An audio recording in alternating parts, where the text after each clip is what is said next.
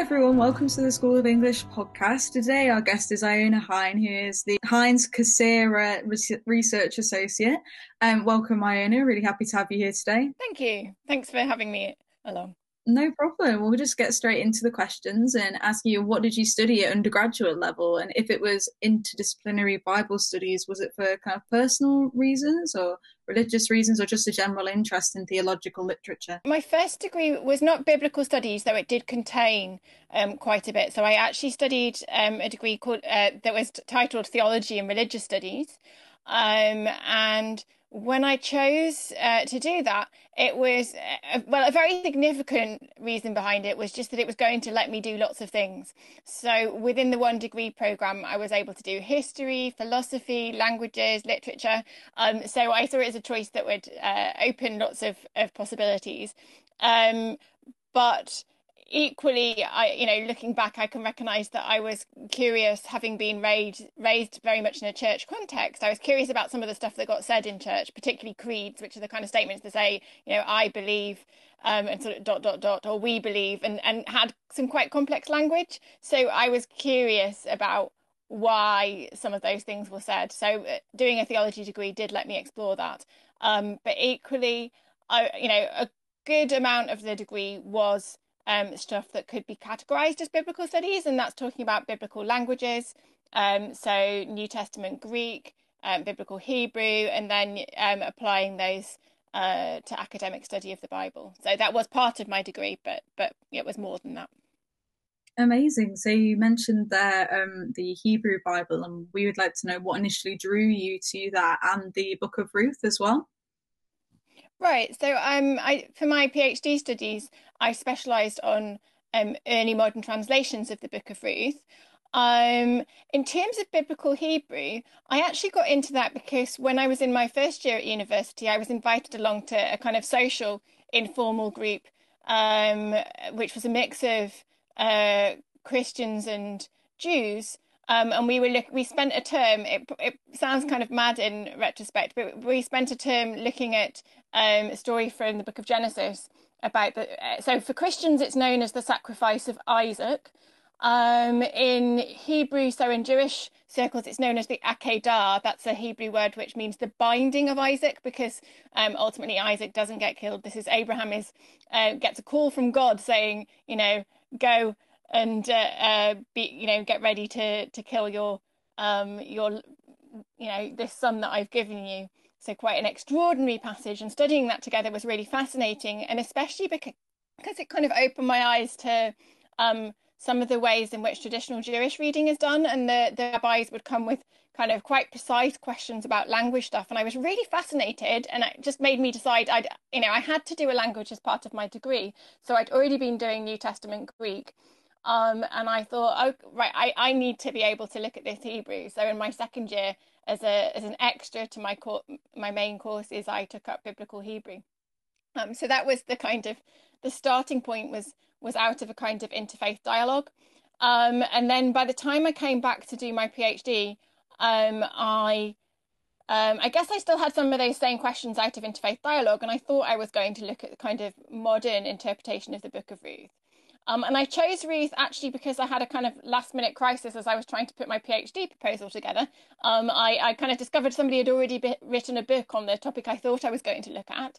Um, and in the run up to putting in the the application for funding, I'd gone round um, talking to people who I knew who were academics, um, uh, sort of chatting about what a PhD might involve. And one of them had kind of just mentioned completely offhand something about the Book of Ruth. Um, and I thought, oh, maybe I can make that work. Um, so I had a very different proposal from what I actually ended up doing, but my proposal was about the Book of Ruth, and it's a, it's interesting because people have often imagined that I must have studied it as an undergraduate because it is one of the texts that's used to teach biblical Hebrew. Um, there's a particular reason why it gets used, and that's it's um, fairly unusual because there are passages in the book of Ruth where two women do something together.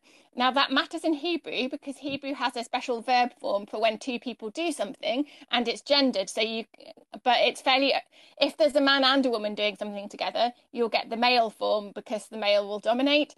Um, so you need two women to be doing something together before you encounter that verb form. So, from a practical perspective of teaching Hebrew, um, you need kind of need to teach the book of Ruth, but it just as it happened i did not study the book of ruth as an undergraduate so i came to it kind of fresh for my phd um, and ended up really overwhelmed by the the number of issues that you could look at through it um, because you have those relationships between women um, you have a kind of a mother-in-law daughter-in-law relationship um, you have uh, things around uh, social decency yeah all manner of things but it was a kind of a quirky journey and as i say really almost accidental that i ended up with the book of ruth but i'm so glad that i did. Yeah sometimes you don't know what you're going to be so fascinated by until it kind of lands on your lap and you're like oh this is really good.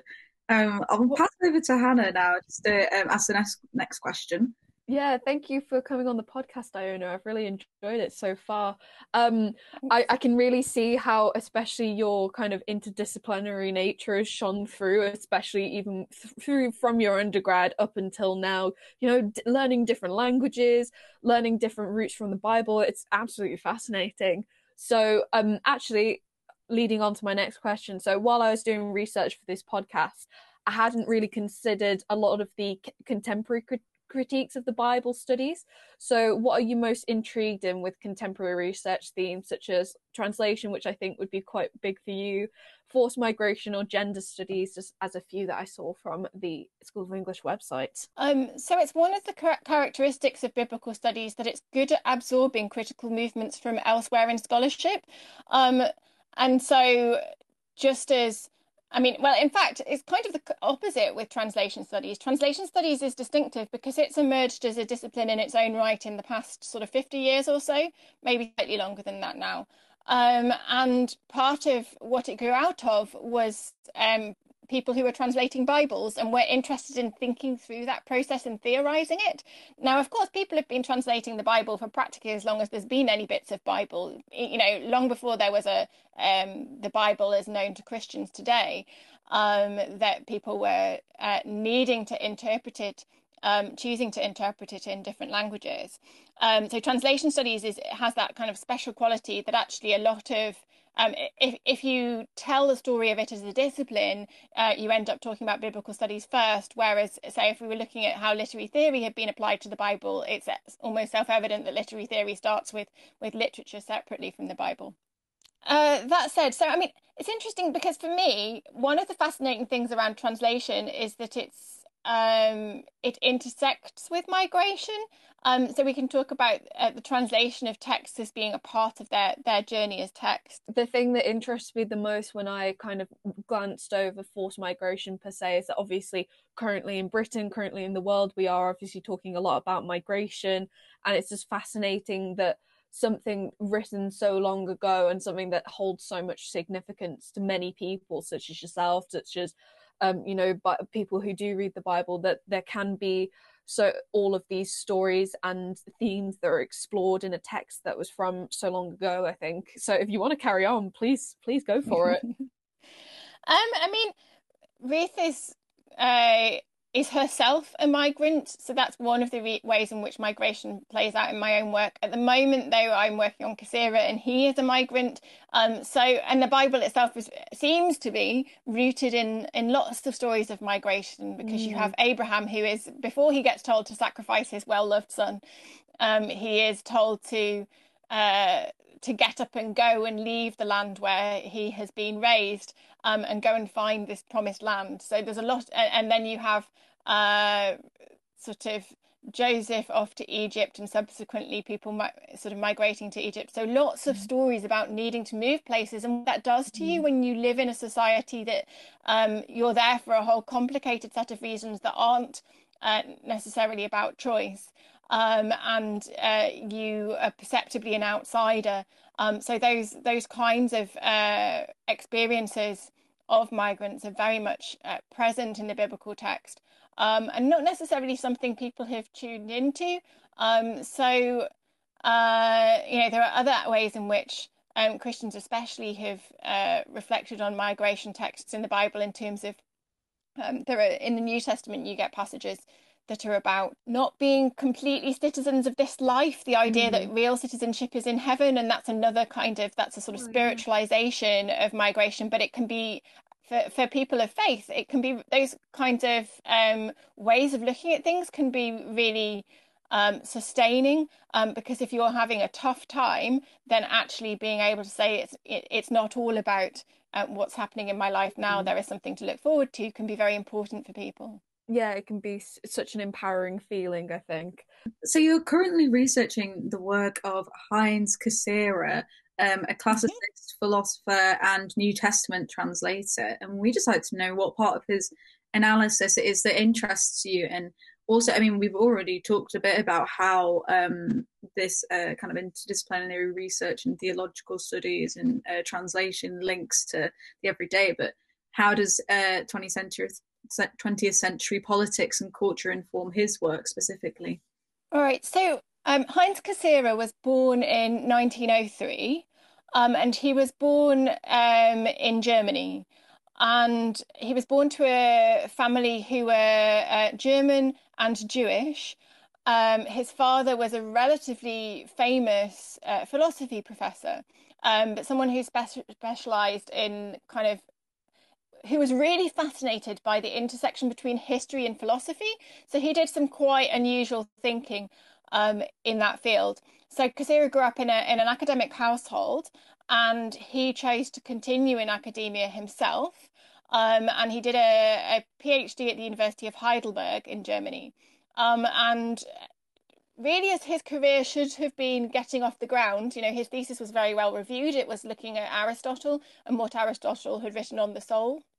Um, but just as so that was published in 1932.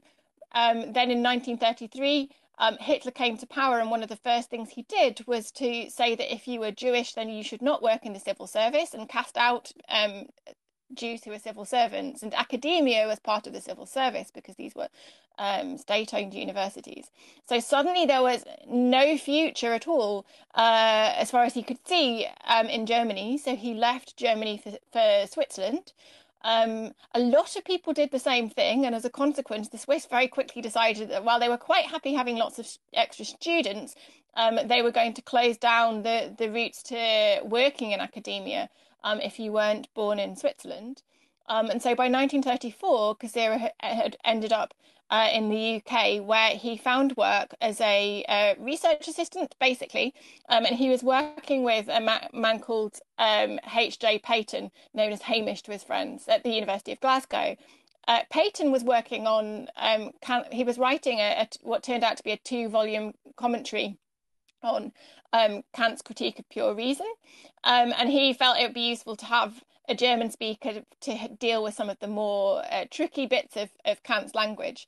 Um, now, the thing here is that, as I've said, Cassirer had been working on Aristotle, so ancient Greek philosophy, um, and suddenly um, finds that in order to make his academic way in life, he's going to need to, to specialise in Kant. Um, he'd done it probably one undergraduate course on Kant, so it wasn't completely strange, but it helps to know that his father was actually a, a, famous Kantian scholar, right? Kant was one of the things that his father had, had written on. He'd edited um, Kant's collected works in German. Um, so there was a bit of a kind of expectation that was coming with the surname, perhaps, that he was going to be really useful for this task and he he puts it himself um, in one of the, in the introduction to one of his um, commentaries on Kant. He basically says, you know, I discovered I was expected to write a book on Kant, um, not just to help Paton, but to write his own. So he he mm. enrolled for what should have been a um, a Doctor of Letters, a, um, a D Lit at Glasgow, and that that should be like a degree above a PhD. Um, but um, and this is where it's not really clear what exactly what happens. But by the time he left Glasgow four years later, he'd just got another PhD, so uh, two two PhDs, and the second one was was for um, writing on Kant. So he had moved from. Um, he initially described himself as a classical philologist, so that means that he was interested in um, how the language worked when he was um, studying Aristotle. and then by this point, he's then a Kantian philosopher. Uh, and he um, moved initially to Oxford. He actually followed Paton um, and was working there, and then he moved uh, to got got further work at Glasgow. Um, now that's kind of a, a, a, backdrop to his academic career, and one of the things that interests me is how his um, shift disciplinary shifts are motivated by um, needing to stay alive, needing to find someone who will um, give him a job in academia. Um, and I think that's a narrative that will be recognised by not not with the same severity of, of threat, because of course, um, in a way, it was. Uh, in a very difficult way, it was an advantage to have been an academic and needed to leave in 1933 rather than finding yourself in Nazi Germany later in time. Um, but um, young academics today, not necessarily with that kind of um, direct um, threat over them, uh, nonetheless may find that their career is diverted by the particular uh, roles that are open for them. Um, and so being interdisciplinary can come about as, as and changing discipline can be about the, the work that's on offer. And I think that's very much part of Cassirer's lived experience. Of course, the real turn of events happens for him in uh, the 1950s. Um, he says just in his 50th year, so just before he turned 50, um, he uh, decided um, as if from nowhere, that he was going to read, uh, apply his Greek skills to reading the New Testament letters um, written by Paul. Um, and he did that. And in the process, um, somewhere in, in what happened, he decided this was a more compelling answer to life's big questions um, than Kant had to offer. And he wasn't saying that because he thought Kant was bad. He thought Kant was the best of the philosophers. Factory answer to some of the questions he had about the human condition. Um, so he ultimately converted to Christianity and was baptized into the Church of England. Um, and um, subsequently worked outside of academia, uh, translating the New Testament um, and um, reflecting. Um, he wrote a, a, monograph, a whole book on that that kind of thinking through of Kant and Paul, um, seeking to explain his experience. So that that was kind of an answer about Cassirer. Um, but he's really interesting for that kind of um, interdisciplinary um, and you know self-taught biblical scholar. Wow yeah i mean if you get a chance definitely would because that sounds like such an interesting person to to read his work. Um, you're the co-founder of embers a space to discuss early modern bible studies. And if you were trying to consider a new student to join the group what would you say to encourage them apart from what you've already said already which is super so the distinctive thing with embers is that it's early modern. Um, and i say that so um, biblical studies as a discipline in itself um, would tend to be biased towards uh, study of the texts in the era that they were written. Um, so that's not to say at all that that's the whole of biblical studies, um, but if there's a biblical studies department at a university, um, then it would uh, pretty surely teach biblical languages um, and teach about the kind of context in which the texts were originally written. Um, so to do uh, the kind of study that's actually more about how biblical texts have been read, what we might call a reception of the biblical texts, um, that's kind of a subset of biblical studies. Um, and by the time you specialize in looking at that in the early modern period, then you can be in quite a small minority. And actually, there are people who are doing it not with biblical studies as their kind of um, most firmly rooted discipline, but they might be historians who are really interested in how um, early modern um, how people were reading the, the Bible in the, the sort of, so we're talking um, 1500 through 1700, maybe a bit later. Um, so how people were reading the Bible then, how they were using it. Um, so that so the, the, the notion behind embers is that if you've got the least bit of interest um, sort of overlap between an interest in um, the Bible and its use in that period um, and so and being an early modernist then it's actually a whole lot of fun to to share that with others and also to draw on the expertise of others. So i'm relatively unusual in having specialism um, in the biblical languages while also working on early modern stuff. And that's meant that sometimes people have come to me wanting help and wanting to check kind of if they're understanding something that uh, somebody has written uh, during that period in which they seem to be referring to the Bible or they seem to be referring to a biblical language. Um, so Embers is is um, about uh, forming a community of people who can support each other with those kinds of questions and also be um, a kind of um, a reference point for others who maybe have those questions and and uh, weren't sure where to take them to. Um, and it's very much kind of it's it's everybody from people very new to the subject. It's it's actually really uh, sort of normal to find that you need to know stuff about the Bible um, that you haven't been trained to uh, to work on, and that that might be just an aspect of a of a bit of work and you know uh, for a spell of your kind of academic life, or it's not just academics, but um, so my point was is that Embers doesn't require somebody to be expert. It's a space to come and share the bit of interest and questions and curiosity that you've got, and perhaps connect with people who will be able to help you with the bits that that come less easily or maybe which you've not got a kind of formal background in yeah that sounds really good like a, such a good resource i know that um, even from studying English literature, you definitely come across references. And I grew up Catholic, so I kind of understand things more, but it is really useful to be able to interpret those things. I was going to say as well, seems like a, a fantastic platform for COVID as well. So thank you for creating a good space for your students. But um, actually, related to students, one of my last questions is uh, what is your favourite module or MA research project to teach on as a lecturer here at the University of Sheffield? Um, that's it's a tough question because it's always uh, you know all of the interactions that I have with with students are fun and enriching. Um, and I'm always glad to have the opportunity.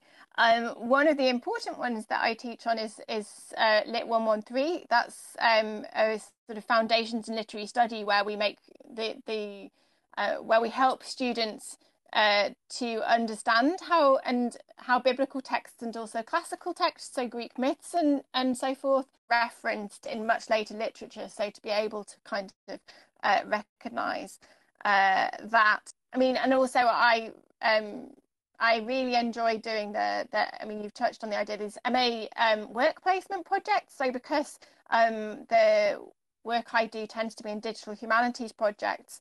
Um, there are some kind of applied skills around that that it's uh, that students find really interesting to do as part of the credited work placement module. That's and that's always really interesting and depends. You know, a lot of it's very flexible and depends on what the student is most interested in. Um, but though I always challenge them to do something that's a, you know it takes them a little, little bit beyond what they feel comfortable with. Mm. Um, so yeah those those are both great modules to teach on yeah it seems like especially for lecturers such a such a good range of things and students that you can interact with mm. i was just going to add to that i i did um biblical studies i think in uh, first which i think is the the module you're referring to with the greek myths mm-hmm. bible studies and it, it was a great module it was, it's quite difficult um with the language but yeah super interesting yeah, I, I haven't, but I wish I did now. I can see the passion behind it.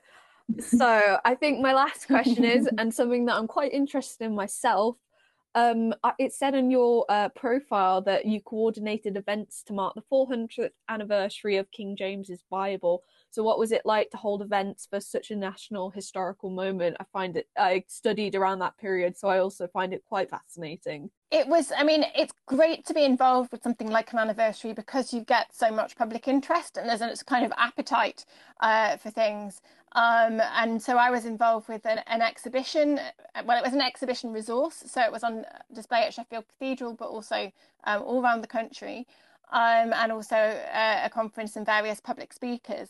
Um, and one of the things about it um, being involved with a funded project at that point in time was that it allowed us to kind of harness that interest, but sort of put a little um, critical note in it. So, along with kind of telling the the backstory to why um, King James uh, commissioned a, a, new translation um, and all of uh, what happened around that, we were able to to look at how the Bible has changed, how the Bible is uh, received, how the King James Version specifically is used. Um, and then mm-hmm. I, I worked closely with um, Gillian Cooper, who was then at Sheffield Cathedral. We, we uh, collaborated on a study guide where we were really keen that people not kind of walk away thinking the King James Version is the best version. Uh, you will find people with that opinion. I guess mm-hmm. they're entitled to it, but we wanted to show that actually, you know, biblical scholarship's moved on, um, mm-hmm. um, and we know more now through the finding of, you know, we've we found concrete stuff like the Dead Sea Scrolls. Our understanding um, of stuff has has come on, um, and so.